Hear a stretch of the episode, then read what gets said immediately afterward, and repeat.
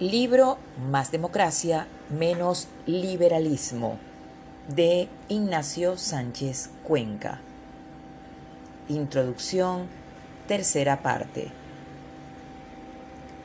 La democracia moderna, frente a la experiencia de la antigüedad en Grecia, se organiza ideológicamente, dado que hay visiones contrapuestas en el seno de las sociedades modernas sobre los cursos colectivos de acción, las elecciones sirven en lo fundamental para dirimir cuál de esas visiones tiene mayor apoyo popular.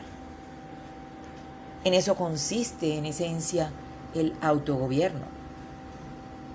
Decidir a partir de las preferencias populares qué proyecto ideológico acaba por imponerse en el capítulo 3, defiendo que lo que explica tanto el recurso a la votación como el esquema de la representación política frente a la democracia directa es justamente la presencia de ideologías en lisa.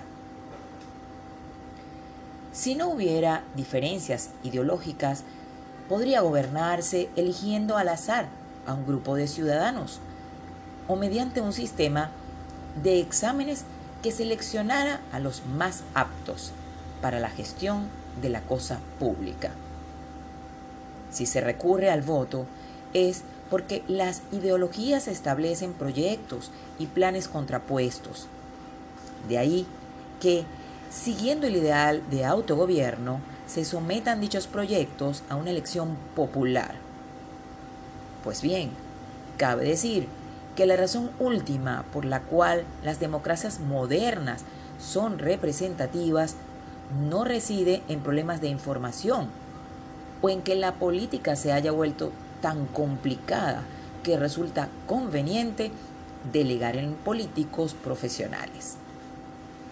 Más bien, se debe a que la puesta en práctica de un programa ideológico resulta incompatible con la democracia directa, en la que cada asunto se decide separadamente del resto.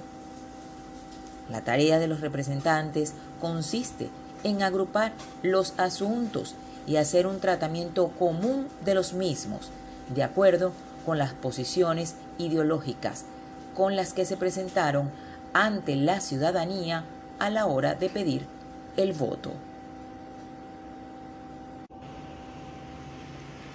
Una vez aceptado este punto de partida, es fácil advertir que las teorías positivas que se manejan en la ciencia política para describir la relación representativa no son válidas.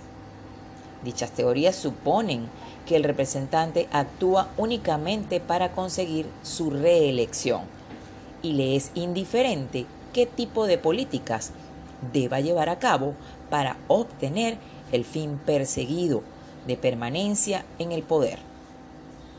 En realidad, lo que esperamos del representante es que adopte el curso de acción más beneficioso para la sociedad, dada su posición ideológica.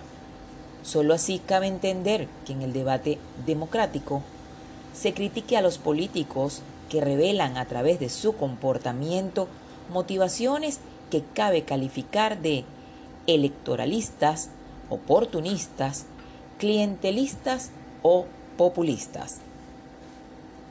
La existencia de estas patologías de la representación pone de manifiesto el carácter reduccionista del supuesto según el cual el político solo busca la reelección.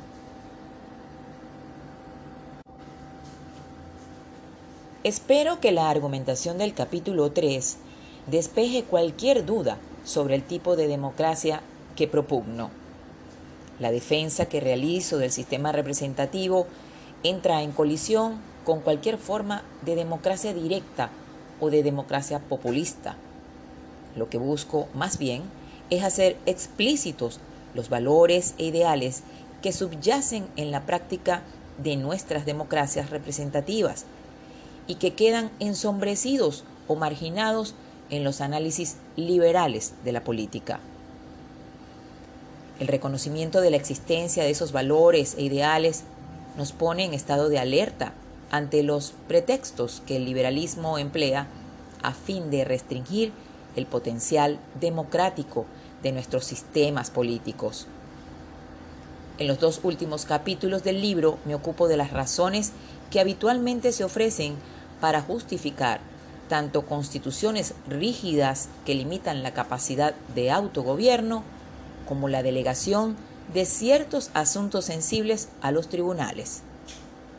Muchas de esas razones o bien no son del todo coherentes o bien parten de premisas muy cuestionables.